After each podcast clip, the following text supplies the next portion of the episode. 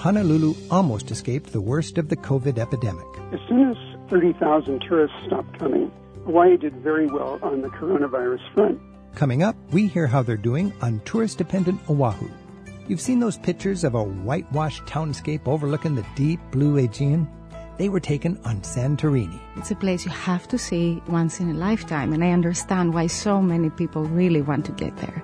We'll explore how the Greeks enjoy visiting the most popular of the Greek islands. When I was growing up, Mykonos and Santorini were the places to go if you were in your late teens or early 20s. And we delve into the reasons so many of us want to spend time near the water. We can get our blue minds on by a swimming pool, by an ocean, we can do it by a lake, a river, in our own bathtubs. From blue Hawaii to Aegean blue and even tapping into your blue mind. We'll be your island oasis in the hour ahead. It's travel with Rick Steves. Hey, I'm Rick Steves. In my latest book, For the Love of Europe, I share highlights of a lifetime of exploring Europe, my favorite experiences, sights, and encounters in a hundred essays. Order your copy today at ricksteves.com. On today's Travel with Rick Steves, we'll explore why so many people prefer heading to the waterfront for a little R&R. And we'll hear how the dramatic beauty of Santorini has long made it the top favorite of visitors to the Greek Isles. I'll also share a few thoughts from my own lockdown perch here just north of Seattle. But first, Don Wallace is on the line from Honolulu. He tells us authorities there have put in a new set of restrictions because of a recent surge in COVID cases on Oahu, just as they were hoping they could start reopening its crucial tourism industry. Don's a contributing editor at Honolulu Magazine, and he's updated us on Hawaii tourism in, uh, in the past. And Don, you're you're out there about well, what 2,500 miles away from anywhere else in the middle of the Pacific. Hawaii depends so much on tourism, and I, I would imagine it's been quite a stressful time with uh, the coronavirus continuing to spread. What's it like in Hawaii right now? Well, Hawaii started out as soon as 30,000 tourists stopped coming. Hawaii did very well on the coronavirus front. We were the lowest in the nation for states. Now we've had a spike starting uh, at the 4th of July, and in August it, it began to get up to 200 cases a day. Hmm. And I know that doesn't sound like much, but on an island um, where you don't have that many hospital facilities, mm-hmm. it meant we had to do a banning of parks, beaches, hiking trails, and gatherings over 10. Mm-hmm. So is the um, response and the impact of the coronavirus different from different islands? Yeah, Oahu gets most of it. In fact, it's almost minuscule on Maui, Big Island, Lanai, Molokai. Those islands, the people can pretty much go as they please. They do wear masks. Mm-hmm. And they're allowed to fly into Oahu without a quarantine. But people from Oahu can't fly there without a quarantine. Mm-hmm. What about people in the tourism industry? Are they impatient or are they realizing that haste makes waste when it comes to uh, getting over this so they can start making money again?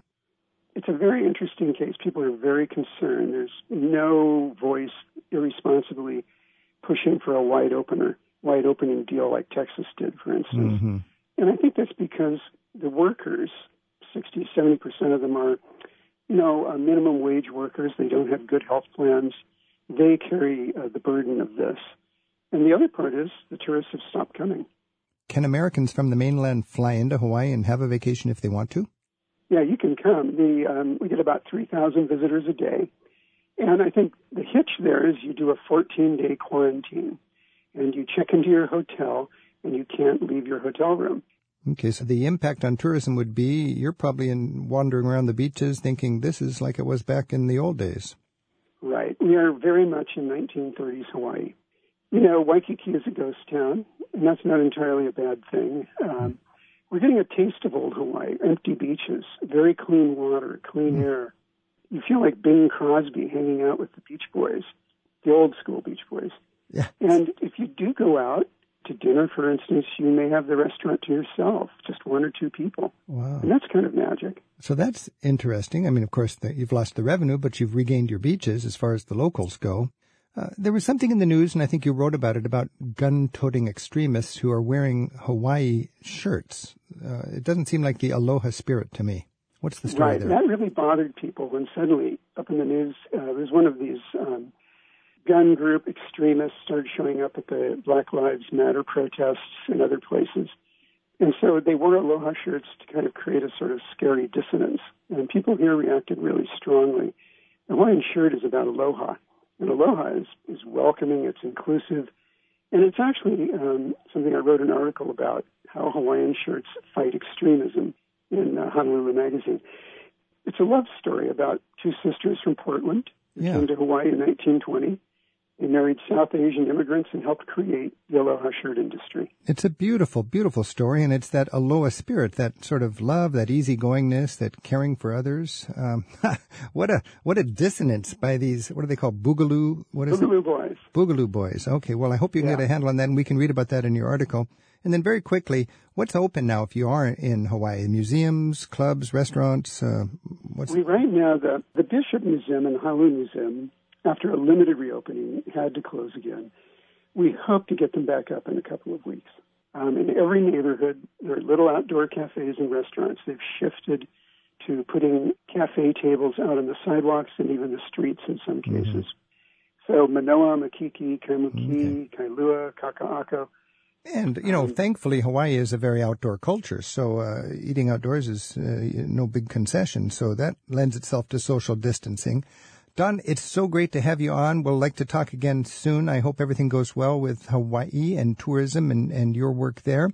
Uh, Don Wallace is a contributing editor at Honolulu Magazine, and he's written The French House about buying a fixer-upper on the island of Brittany, and he's written articles about what's going on in Hawaii these days. We have a link to his article about the real story of the Aloha shirts at ricksteves.com slash radio. Don, best wishes and aloha. Aloha, Rick. May the spirit be with you.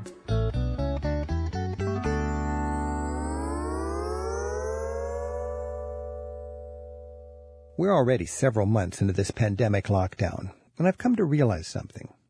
The essence of traveling doesn't require a passport or a plane ticket. A good traveler can take a trip and never leave his or her hometown. At least, that's been my mantra during this pandemic. Hi, I'm Rick Steves. For the last 30 years, I've spent four months in Europe each year, writing guidebooks, producing travel TV, and leading bus tours. Since mid-March, I've been locked down. I've slept in the same bed. I've eaten dinner at the same table with the same person. A weekly venture to the supermarket? That's my big excursion. There's nothing in my pockets, nothing on my calendar. The only things I'm wearing out are my favorite slippers. I'm home for my first Seattle summer since 1980. Being homebound, I've tried to apply a traveler's perspective to the current crisis. Now that I'm focusing my wanderlust on my own hometown, I'm able to find the equivalent of sightseeing highlights just down the street. Cultural eurekas in my own neighborhood that I'd never before appreciated. Before the pandemic, I didn't think to savor the little nearby joys in the same way that I do while I'm abroad. To be honest, I ignored them. Now, I'm no longer blind to local treasures. Treasures right here in Edmonds. The evocative tone of the ferry's horn, the majesty of my hometown sunsets. Stuck here at home, I've been pondering a big question lately. Why do I travel? Reviewing my own approach to travel, at first it was the bucket list vacation. You know, having fun checking iconic sites off my list. Then it was being inspired by the sights, by better understanding them. For example, looking into the eyes of Michelangelo's David and seeing the spirit of European civilization eyeing the bully of medieval darkness, believing he could conquer it and then with confidence step boldly into the modern age, the Renaissance, humanism. And finally, I traveled to get out of my comfort zone, to find out who I am in the vast scheme of things, and then to fly home with the very best souvenir, a broader perspective. I didn't have an agenda, but that's the natural evolution I've enjoyed on the road over all these decades. Growing, or you could say maturing, from tourist to traveler to pilgrim. During this pandemic, I'm making a point to employ my appetite for travel fun right here.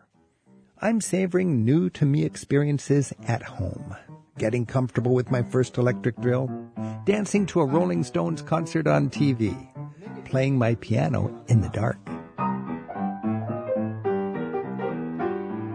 While I may be well traveled, in many ways, I'm quite a bumpkin. I'm well versed in Italian cuisine, yet lost, absolutely lost in my own kitchen. I've never actually cooked until this year. Literally never made pasta. Never used olive oil. Never cared that there are different kinds of potatoes.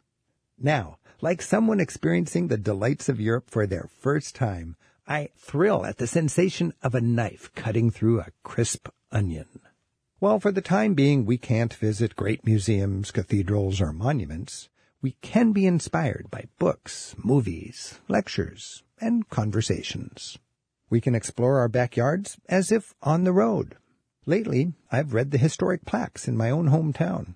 I've wandered through our little cemetery, and I've admired the church steeple, even if it's just a painted cross mounted on hardware store dowels. I'm also dusting off old passions. I sifted through the brittle postcards that I sent home from my earliest backpacking trips. And I oiled up my old trumpet, which had sat in the darkness of its case since I was in college. With each sunset these days, I play taps from my deck. The neighbors come out, whoop and clap, and we're reminded as the sun dips out of sight that we are in this together and that we're blessed with our health, with a beautiful environment, and with each other. This crisis has made me aware of things I'd come to take for granted.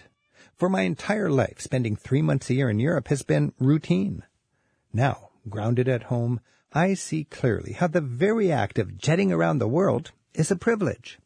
And reflecting on the suffering this pandemic is causing both near and far, I'm also mindful of how I'm privileged privileged to be able to work from home for a steady paycheck compared to underpaid essential workers, those who've lost jobs, and families who are struggling.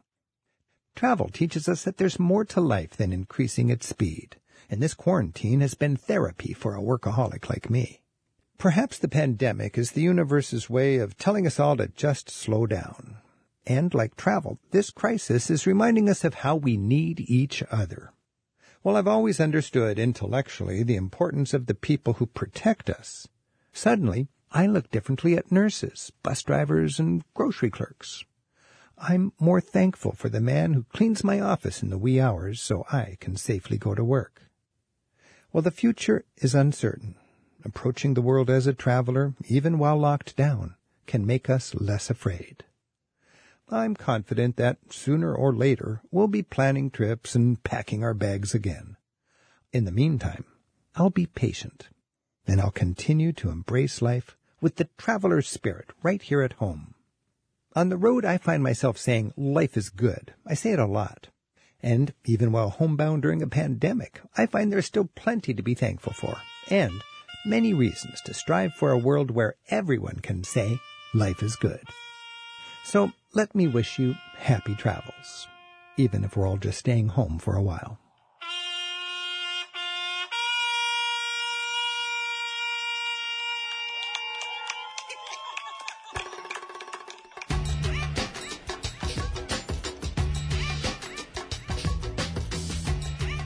You can reach us at 877-333-7425 or by email at radio at ricksteves.com.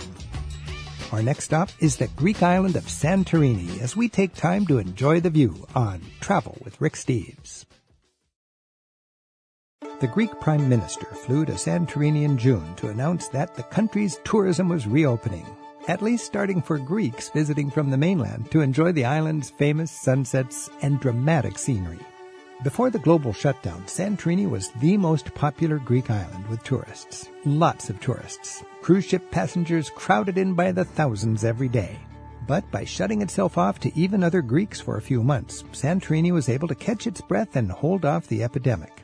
They completed a new highway and airport terminal as the island's tourism industry anticipates a more robust season eventually. Greek guides Ioanna Papakosta Philippos Kanakaris and Maria Sulas join us now with advice for planning your time on Santorini, whether or not you get a visit before the crowds return. Welcome. Thank, Thank you. you. Hi. Maria, can you just um, introduce yourself and, and, where you're from in Greece? Hi, uh, my name is Maria and I'm from uh, Athens in mm-hmm. Greece. Obviously not a native, but I've lived there for about 38 years. Lots of experience on Santorini taking groups by foot and also on cruises as well. So one of the most important things about visiting Santorini is to really plan your time. so that you can avoid the crowds, see what it is you want to see and get the best experience possible. And we'll talk about avoiding the crowds in a moment. Philippos, where do you live and guide? I live and guide in Athens, mm-hmm. but I've traveled many times to Santorini with groups and also on my own, because when I was growing up, Mykonos and Santorini were the places to go if you were in your late teens or early 20s. Is that right? So, because uh, you think it's just mostly tourists, but Greeks dream about going to Santorini as well. Absolutely, and Santorini for me was the first place that I went on holidays with my friends. That was back in the 1990s. It was starting to get really, really important as a place, uh, but for us was something mind-blowing as well. It wasn't just for the tourists. And Iona, where are you from? I'm from Patra, a city on the Peloponnese, on the north coast of the Peloponnese.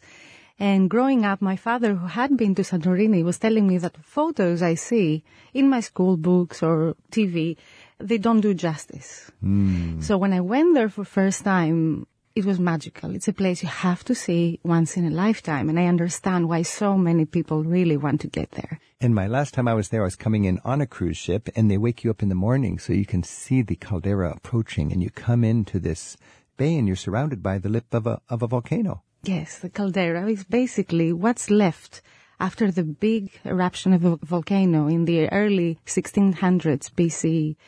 Basically, what happened was that the volcano erupted, the pyroclastic waves, they covered the city that existed on the island, and then the side walls of the caldera collapsed, leaving tons and tons and thousands and tons of water to come into actually the crater of the volcano. And this is what created this amazing geological phenomenon. What's left of a volcano filled with water. Totally impressive. And that happened in 1600 or so before Christ. Yes. So 3,500 years ago, we have this amazing explosion. And there was a civilization on the island when the volcano blew. Uh, Philippos, tell us about that. This is a civilization which is contemporary to the Minoan civilization in Crete.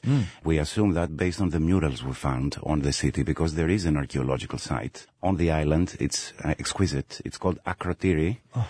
And uh, it has a bioclimatic roof, which is amazing for those wanting to visit during the summer. It has a what kind of roof? A bioclimatic roof, What which does that mean? uh, it means that the temperature is steady throughout the year. It's, So it's just hot all the time. No, I would say it's uh, um, in the high 70s, Uh-huh. uh, low 80s. Right. So it makes it very, very comfortable to visit and you have the chance to, to walk around the city, the walls and see the three and four story high buildings that used to exist back Well, Maria, when you take a group to Akrotiri, mm-hmm. the civilization that was destroyed with the eruption of Santorini 1600 years before Christ, they've excavated it. What do you enjoy most showing your groups to let them know about the sophistication of that civilization so long ago? This is the thing that it's just the sheer sophistication. These were a highly advanced civilization. We're talking about roads, as Philippos said. You've got three-story houses. You have marketplaces, areas where there was obviously entertainment going on. Absolutely beautiful. So, and the way that the site is designed enables you to sort of walk over it.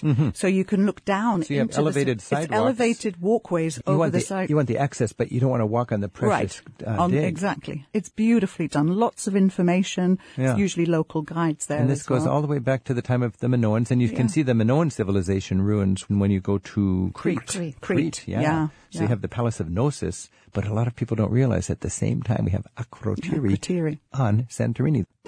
It's a Greek guide to the most popular island in the Aegean on Travel with Rick Steves. We're getting insider travel tips for Santorini for whenever it returns to its pre-COVID era popularity. Our guides are Ioanna Papacosta, who specializes in tours of Olympia from her home base in Patras. Philippos Kanakaris also directs a small theater troupe in Athens, where Maria Soulis is also based. Ioanna, I was just hearing Maria talk about Akrotiri and walking above, and I remember there was even an indication that they enjoyed wine way back then. Absolutely. Mm-hmm. There's It an was one of the culture. main products of the island. They exported their wine all around the Mediterranean Sea. And archaeologists have found the biggest percent of prototypes of weights on the island, relatively speaking, comparing to the other islands of the Mediterranean, which shows that they held the commerce on their hands, the people of that island in particular. And wine was, was one of the main products, as it is nowadays. I think the, the Santorini civilization, it goes from almost 3000 BC till about 15, 1600 BC. Exactly. So it's about the same stretch as the pyramids and the pharaohs. Uh, Exactly. the oldest uh, pyramid, about that same time when Akrotiri was being The archaeological site of Akrotiri that somebody can visit today is actually built on the ruins of the previous town that used to be in the area, which was destroyed by earthquakes, as it is a volcanic island and earthquakes were Hmm. You know, a, a lot of things change, but the sunshine and the grapes of Santorini, I think, are always there. And it's so sunny and so hot. And what does that mean for the grapes for the wine today on Santorini? Well, the problem there is that first of all, it's always very windy, and there's not enough island on the water. So the locals, they came up with this amazing, very wise way to grow the vines so uh-huh. they cannot be affected by the climate. So you drive around the island and you look around you, you expect to see grapes the way we have them in mind all around the world. And you realize the locals, instead of growing their grapes high as bushes, they weave them like baskets, mm-hmm. very low on the ground. So the grapes grow in those baskets, which are so actually the black, the, the hard wood of a grapevine is actually woven into like a wicker basket. exactly. and the grapes are sheltered inside. Exactly. And at the same time, at night, they get all the moisture that they can from the ground. So the dew comes, no matter how, to, how hot it was in the day, you have dew at night, and it's collected in there. So, Maria, all of this sun, all of this heritage, what's the characteristic of a Santorini wine? Well, because it's a volcanic island, the amount of mineral content in the soil gives the wine this absolutely beautiful earthy flavor. And on the island, uh, they also produce a very sweet wine. Uh, it's almost like a fortified wine, really. So you've got the volcanic soil, So- you've got the intense sunshine. The intense And sunshine, you have that yeah. almost fortified wine. Absolutely. Some of the most beautiful wine in the world. Philippos, when people go to Santorini, they're thinking of beaches, and because it was a volcano, you have these beautiful black sand beaches. Mm-hmm. What are the options for people that want a little time on the beach off of the cruise ship? Well, there's two black sand beaches. One is called Perisa, that's P-E-R-R-I-S-A, and the other one is called Perivolos, which is P-E-R-I-V-O-L-O-S. Okay. So you choose. And that's why um, the best place to be staying at, to be spending the night in Santorini is the capital of the island. That's Fira, F-I-R-A. Because from there you can take the public transport buses. They're Right. brand new. They're not Uh-huh. expensive. You can take the bus, be there in 20 minutes, and spend the whole day. And, And there's restaurants all lining the coast. so restaurants, no places to get changed, uh, sunbeds, depending on what you want to do. And on top of that, we need, I think, to, to tell people if they go swimming at the Perisa or Perivolos, the two black sand beaches, they should have their flip-flops or their swim Oh, and the black sand beaches. yeah, because when it's sunny, you Yeah. have to bring them all the way to the water and Yeah. then take them off or else you start dancing. See people dancing on the beach, they're not happy, their feet are burning. exactly. Joanna, when you're a cruiser, I mean, there's two ways to go to Santorini. People go on a cruise ship or without. And every day the harbor is filled with, or not filled, but there's several cruise ships there. And that means sometimes thousands of people. exactly. On It the can be 12,000 people in one morning. When you come in with a cruise ship, you have two options. You can take an organized excursion or you can just take the shuttle in. And my experience was the shuttle just goes to the old port, and then you can take the The funicular, the cable funicular, car. the cable car to the top, or you can take a donkey, which I think is uh, wouldn't recommend that. No, but you can just zip up to the top in the cable car, and you're on your own. Or you can go with your tender to the new port, and a bus is waiting for you, and you get a three-hour connecting all the sites, and you see the little woven basket uh, vines, and you Yes, driving around the island, you get to see both sides of the island, the side Yeah. that faces Caldera and the other side, which is smoother, and you have the east views of the island. But what we need to stress is that, especially if people are willing to get off the cruise ship and get to Santorini, to the t- main town, the old port on their own, they need to plan ahead because the queues are long. Sometimes on the way back, when you need to take the cable car to the cruise ship, there might be a one and a half hour long queue. just to get the gondola back down. In fact, if it's an hour-long queue, you could walk down that path in 20 minutes. Yes, but sometimes in It's a August long people walk. are not. Yeah. Yeah, but if you're hardy. Oh, yeah, you're waiting- absolutely. It's much faster. If you're a good hiker, it looks like a long way, but I was frustrated by the long line. You can imagine everybody going back to the ships. And the view is very rewarding. so it's a wonderful walk. It's downhill. It's a little exercise, but don't wait in that line for an hour Mm-hmm. if you can just romp on down in 20 minutes. This is Travel with Rick Steves. We're talking with Philippos, Maria, and Ioana. We're talking about Santorini. Our email address is radio at ricksteves.com, and Lori from Long Beach in California emailed us. And she writes, We'll be on a cruise to Santorini and want to avoid the ship's excursions if possible. What's the best way to see the best of Santorini without a cruise ship excursion? And uh, we want to stay late on the island. Well, if you take a cruise ship, you're likely not going to stay late on the island. And one of the most romantic things about Santorini is seeing the sunset from the top of the caldera. So you won't get that except for the rare cruise ship that does stay in the evening. So you'll be out of there by the time the romantic sunset happens. But you do have that encouragement to take the excursions. Philippos, how realistic is it to do Santorini without the excursion from the cruise ship? Well, if I were to do it on my own as a passenger, as a traveler of the cruise boat, I would hire a local agency. And I would go to the new port. Mm-hmm. So I would use the tickets that they provide you in order to go to the new port. And I would uh, hire a vehicle because if you use an agency, they will provide you with a guide of your own. And if you're a couple, make friends with another couple. Yes. Four people, share the private tour with the private van, and you would spend no more than four people getting onto a 50 seat bus mm-hmm. to do the traditional thing from the cruise ship. That's a very good idea, I would say. It's so fun to talk about Santorini because it's such a famous place in people's travel dreams and there's so many ways you can do it better. I'd like to just finish with a favorite experience on Santorini that you might want to be sure to have. And we'll start with Maria. As you mentioned, the uh, Santorini sunset is a must for everybody.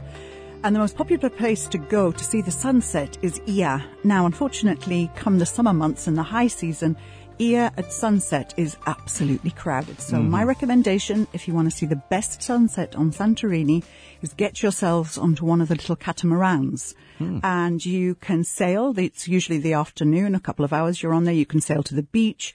There's usually a little bit of food, barbecue on board. And then it's just before sunset, they sail on the caldera, obviously, to underneath Ia. And the sunset is quite spectacular. So it's a sunset catamaran. It's a ride. sunset catamaran. Yeah. Nice. Philippos, what is one experience we should all have when we're on Santorini? Well, the most beautiful experience is to do the hike from Fira, which is the capital of the island, mm-hmm. and to go all the way to Ia, or the other way around. From the, so the two major towns. Exactly. What is beautiful about it is that you're constantly having on your side, on one side, the caldera. The views are spectacular. Mm-hmm. It's around three and a half hours. So when you talk about the views from the caldera, you're on the top of a cliff, really. And Absolutely. you've got the, the island spreading out to your right, and on your left you've got this dramatic drop off, and then this the Aegean Sea and the islands and the and the ships all into the distance, and you're walking along the lip of that cliff. Yeah, which makes it exquisite. And a lot of times when I do this hike, because I've done it with groups and on my own, I tend to grab a bit of wine. Uh-huh. And there's a church right before the town of Fira. You can make uh-huh. a stop there at the courtyard of the church and yeah. maybe a few snacks. And you can enjoy the last part of the sunset. Nice. And one thing that you might see there are Asian brides. Many Asian brides. Tell me about that. I think this is the most popular trend in China, in Japan. A lot of brides, they come, they take their photos in Santorini, and then they have their wedding one or two years later. So while you're walking there, and there's a uh, microclimate and wind, you know, because the Aegean Sea has wind, you see all these veils flying, and at some point you cannot see the sky. It's just a giant veil covering everyone, you know. I once had a, a, veil coming into my face, and I had a group behind me, and I felt like I was the blind Oracle Tiresias. the Oracle Philippos with an Asian bridal veil on your face. Yeah, yeah, it was amazing. I understand, and the bride and the groom have not been married yet. No, no, no. Is it is it just the bride or the bride and the groom that? Both of them. Both, both of, them. them. They have like separate photos, but they have mm-hmm. photos together, and sometimes their wedding is one or two years later. And there's people on Santorini who make their living organizing these photo shoots. Absolutely, and they organize not only photo shoots, but they also organize a lot of wedding receptions if that wedding is taking place on it's the island. It's a big business. Let's hope they get along for the next year so they didn't waste all of that money. it would be a huge irony, yeah? But it's a romantic spot. I can understand why people want it their is. wedding portrait there. It is. And if you know what to avoid on this island, which is basically going to Ia between the times, I would say, of 11.30 in the morning all the way to 5 p.m., mm-hmm. then you you can find your spots. Mm. And um, yes, you really yes. can. Joanna, what would you recommend for the very best? One of my favorite spots on the island is uh, the town which is uh, right next to Fira, and it's called Imerovigli, huh. which means the day watch spot. Right. So the Venetians, there's a rock actually that sticks out next to this village called mm-hmm. Scaros, and the Venetians built their watchtower over there which collapsed by a big earthquake and we don't have it any longer. But you can imagine that as they were interested in the maritime ways and they wanted to be able to control the passageways, this is a fantastic spot and it has great views of the caldera. Nice. Imerovili. That's the name of the ah, town. Okay. One thing characteristic about Santorini is the beautiful whitewashed houses, and they're like built right into that cliff. I mean, originally they're built into the cliff not for tourism, but today they're used as romantic hotels. What's the story about that architecture? Basically, we need to let people know that that was not always the favorite part of the island for, for the nobles. The ship owners, the landowners of the island, they had their big mansions facing the eastern side of the island, which is not, the landscape is not so dramatic. Right. So the poor people of the island, they needed places to live.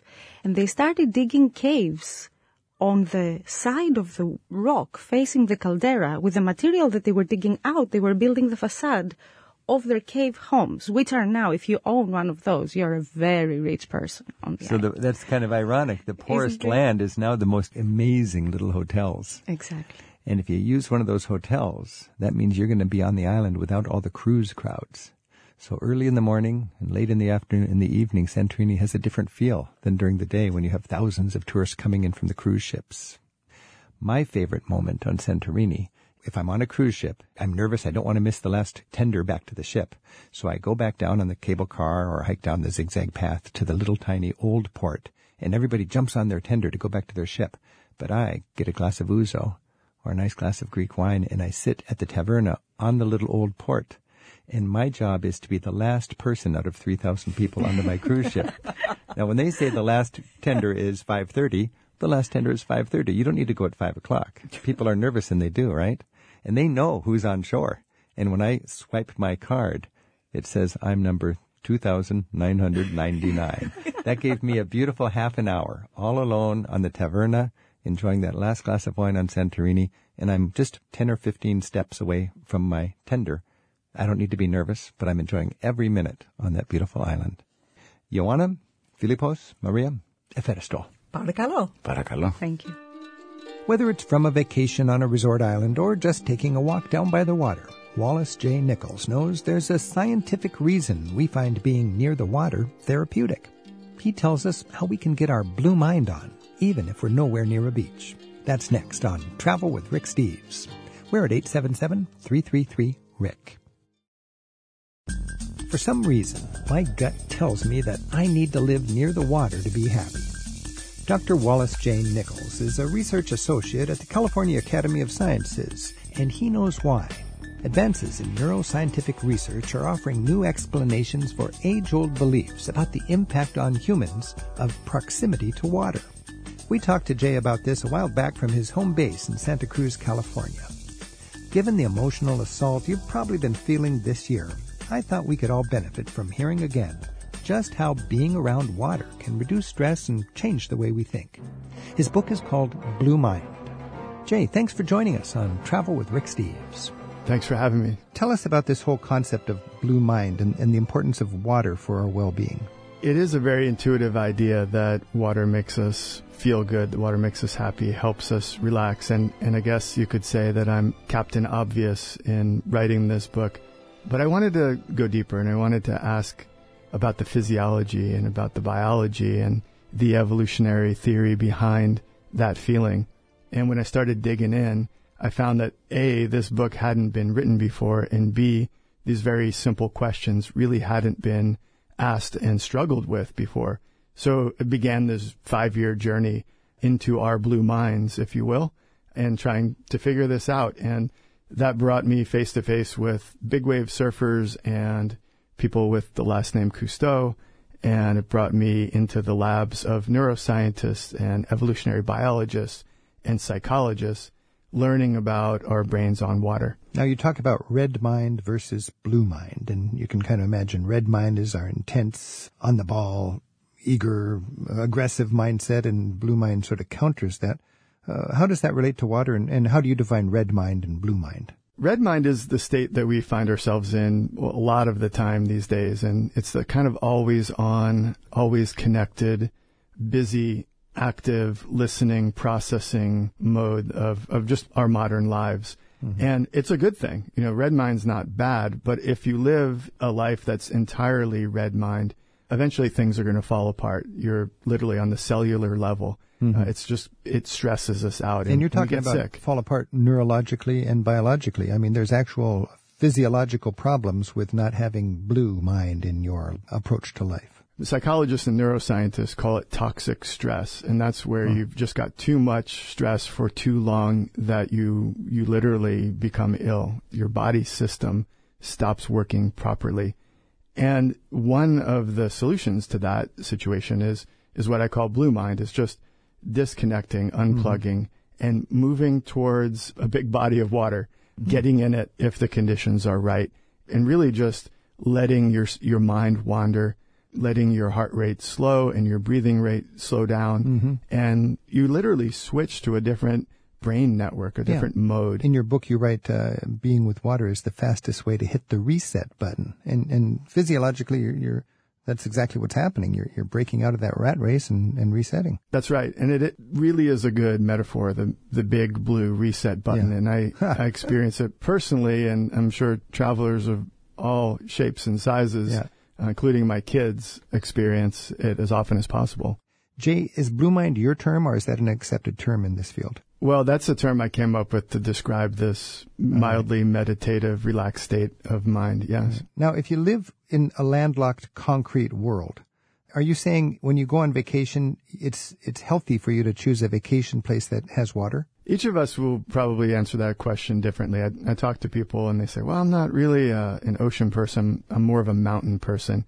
And my answer to them is, "Yeah, but don't you love those mountains more if there's a lake or a river?" Or even just a little creek up there? And their answer is usually yes. So we can get our blue minds on uh, by a swimming pool in our own bathtubs. We can do it by an ocean. We can do it by a lake, a river, or even a pond. And whatever it is that works for you is what I would recommend. You know, there's a lot of ways that people probably without even having any recognition of the whole blue mind concept or the importance of water, they just gravitate to water. You have a, a little a plug-in fountain uh, in your garden, or you have a koi pond, or you have a hot tub, or you have even a soundtrack.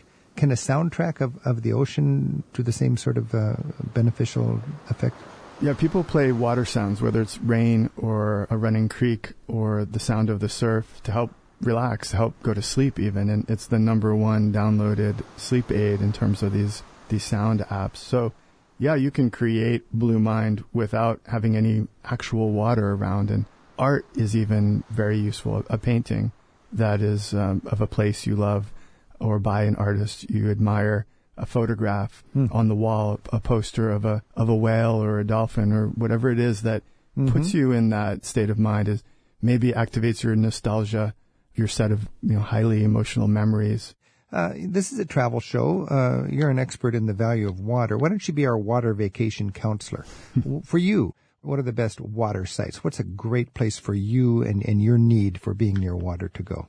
Well, the first one that comes to mind is is a secret beach that I can't tell you about, so I, I won't go there. I'll just skip over that, but it's not too far from my house, and and I guess maybe that's to say, you know, that spot that you can get to uh, any day of the week or any weekend. okay, everybody, is... a beach in Santa Cruz. Go to Santa Cruz yeah, and right. find a little beach. look for the man who wrote Blue Mind. Okay, I'll see you there. Yeah. But I spent a lot of time traveling in Mexico, in Baja California, mm. and that's an interesting place because it's got the the desert and the lack of water juxtaposed with mm-hmm. a beautiful ocean.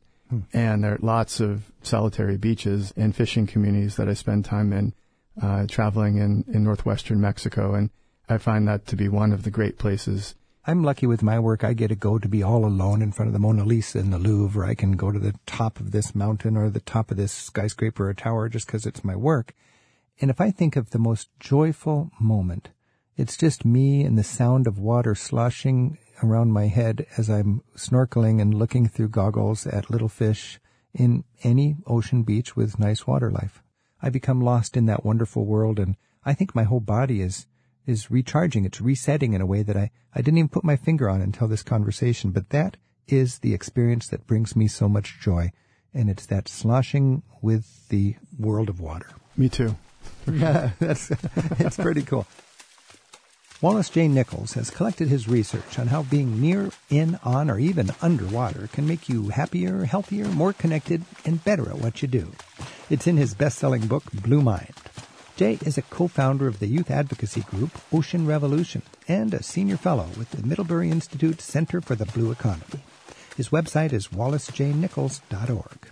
Bill joins us on the phone from Santa Clara, California at 877-333-7425. Hey, Bill. Hi. I need water therapy. I grew up in Massachusetts Bay, and uh, now I'm retired, and I live in Silicon Valley, which is, as you might get from the name, is another a wet place. And I really ache for the, the, the ocean, but I'm six miles away and I don't drive. I, I haven't yet gone there. I've retired, but I haven't yet gone to the ocean here, and uh, that's very strange for me, who was could get on my bicycle when I was a kid and just ride about a mile, and I'd be right at the ocean side. Uh, I need water therapy. Why don't you go to the ocean? It's just six miles away. Uh, I don't drive. Oh, okay. And there's no bus. Oh. I'll come pick you up and I'll take you to that beach that I, really? I you need a koi absolutely. pond. Bill, it is interesting that you have this strong sense that you need water. It's oh, not, I do. It's not just you need something. I mean, I can imagine somebody thinks, oh, I need something. It's just I'm missing something. But you know what you're missing. You're missing water. California is in extreme drought conditions, and where I live is very, very dry. Yeah. And so that just adds to my uh, need with uh, external validation. Is that it's it's not just in my mind. It's true. Everybody here is desperate for water. Now, Jay, it seems like a sorry excuse for a seashore, but if you are, for whatever reason, landlocked, what can you do in your own domestic environment uh, that that would make a difference? What would you do for water therapy? Well, you know, if you have a bathtub, use it. I would say in, in the drought conditions we have in California, perhaps share your bath, uh, which is They a fun suggest thing to do. uh, half full baths here now. Mm-hmm. Yeah, half full Water. baths, and sh- uh, I drop some sea salt in it.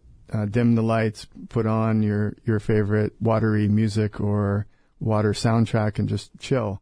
I mean, that's probably a, a really easy thing to do. Maybe everybody else has probably discovered this already, but I just found in Spotify, you know, you can get any soundtrack you want, and you've got all sorts of uh, sea sounds and sounds of nature. You could easily go there and find a, a, a water soundtrack. Oh, Yeah, if you look up ocean sounds on YouTube, you'll get uh, you know even 12 hours of nonstop natural ocean sounds that will just play with a with an ocean video going. So obviously, I I don't believe that that's a a pure replacement for the ocean itself. But it helps. But if it helps, certainly. I'd never have thought of that. Thank you. Bill, thanks for your call.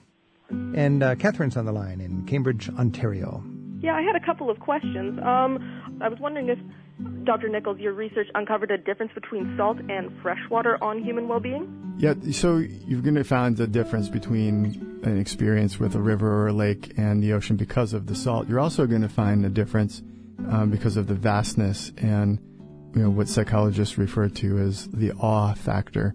So when you're when you're standing at a at an ocean, which tends to be salty, the massive size of it and perhaps the sunrise or the sunset over the water can drive you to experience a, a feeling of awe that's quite profound and quite wondrous.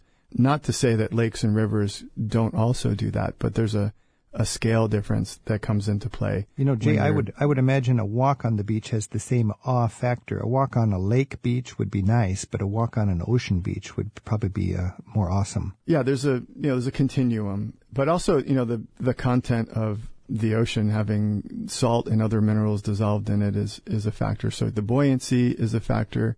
So your your experience of floating or swimming in the ocean is going to be vastly different than the one in, in freshwater. And then you're going to obviously carry that salt residue on your skin.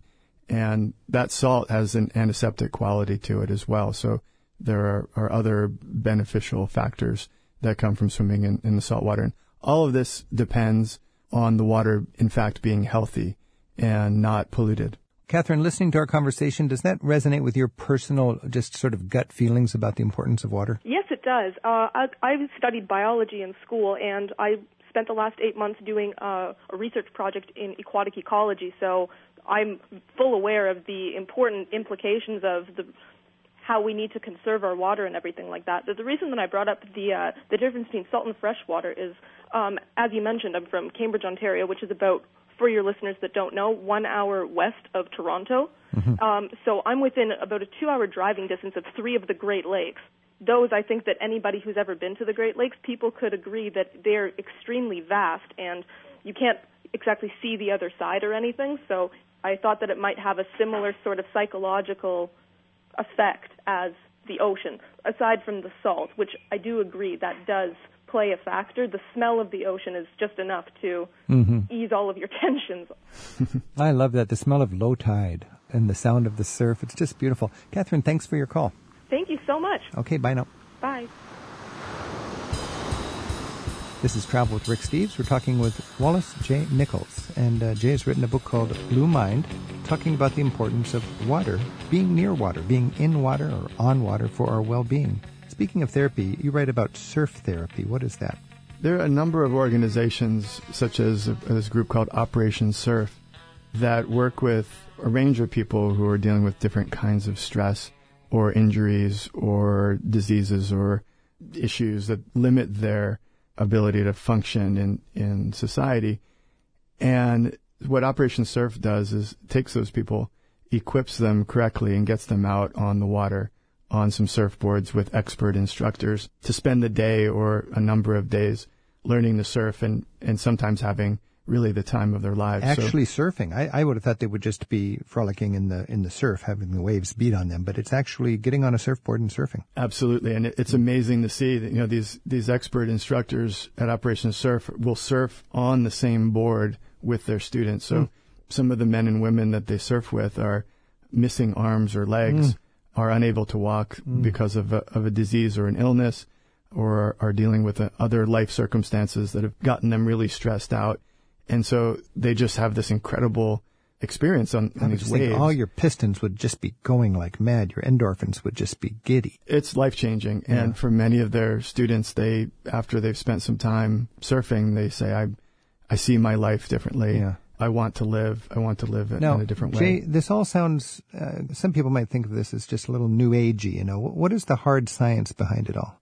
Well, you know, as you just work through all of the different senses as they relate to water, uh, you can unpack the science. So listening to the sound, well, that obviously connects to our brains through our ears. Looking at the water, that connects to our brains through our eyes.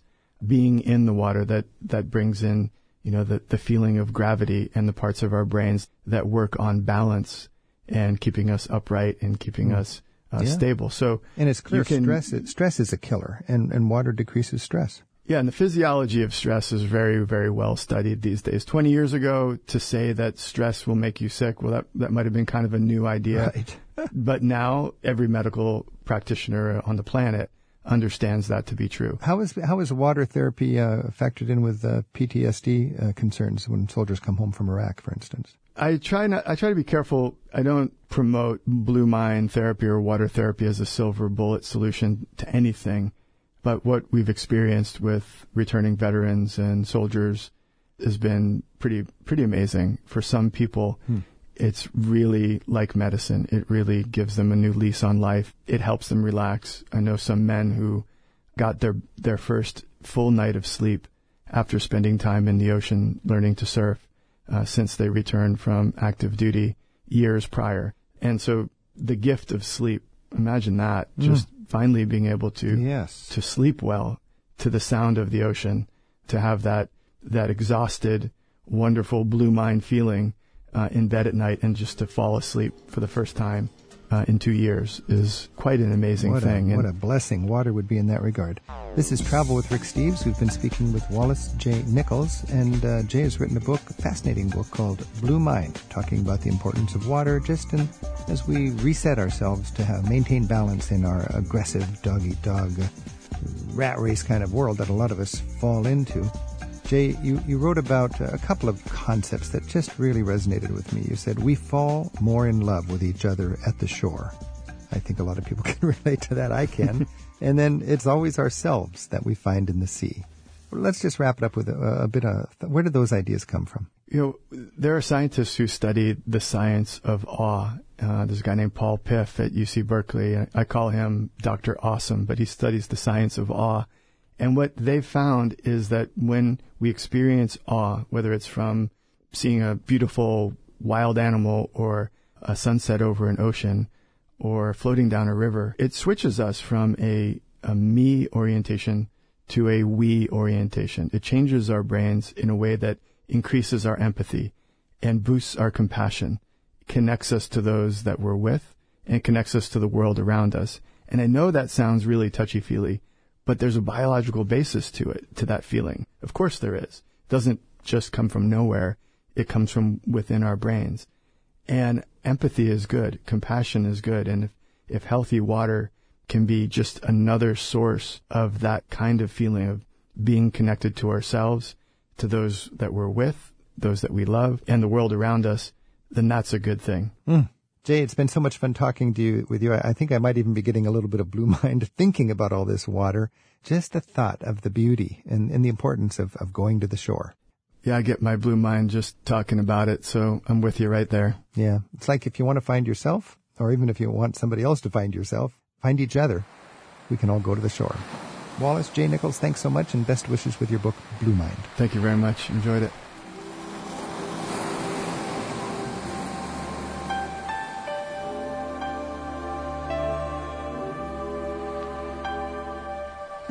Travel with Rick Steves is produced at Rick Steves Europe in Edmonds, Washington. I'm your producer, Tim Tattan, and our team includes Isaac Kaplan Woolner and Casmara Hall. Amara Kitnacone uploads the show to our website. Sheila Gerzoff handles affiliate relations, and our theme music is by Jerry Frank. Share an impression or a surprise from your travels with us in the form of a haiku poem. We might even read it on the air someday. There's a form to submit yours on the radio page of our website at ricksteves.com slash radio. And we'll look for you again next week with more travel with Rick Steves. Hey, I'm Rick Steves, and I love art. And in my new book, Europe's Top 100 Masterpieces, I share my favorites with gorgeous photos and vivid descriptions. It's all in Europe's Top 100 Masterpieces, Art for the Traveler. It's available now at ricksteves.com.